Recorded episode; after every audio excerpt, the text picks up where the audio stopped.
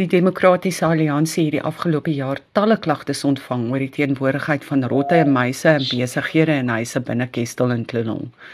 Die besmetting word toegeskryf aan die Maluti Appelfonk plaaslike munisipaliteit se gebrek aan behoorlike vullisverwydering, onwettige storting en toegegroeide gebiede wat nie skoongemaak word nie.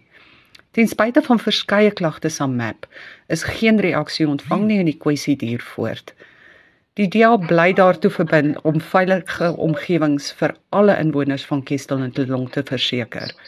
Ons doen dus 'n beroep op die munisipaliteit om onmiddellik op te tree om die onwettige storting en toegegroeide gebiede aan te spreek wat baie sal help om die rot en muisbesmetting te verminder. Die DEA sal nie rus voordat die veiligheid van ons inwoners verseker is nie.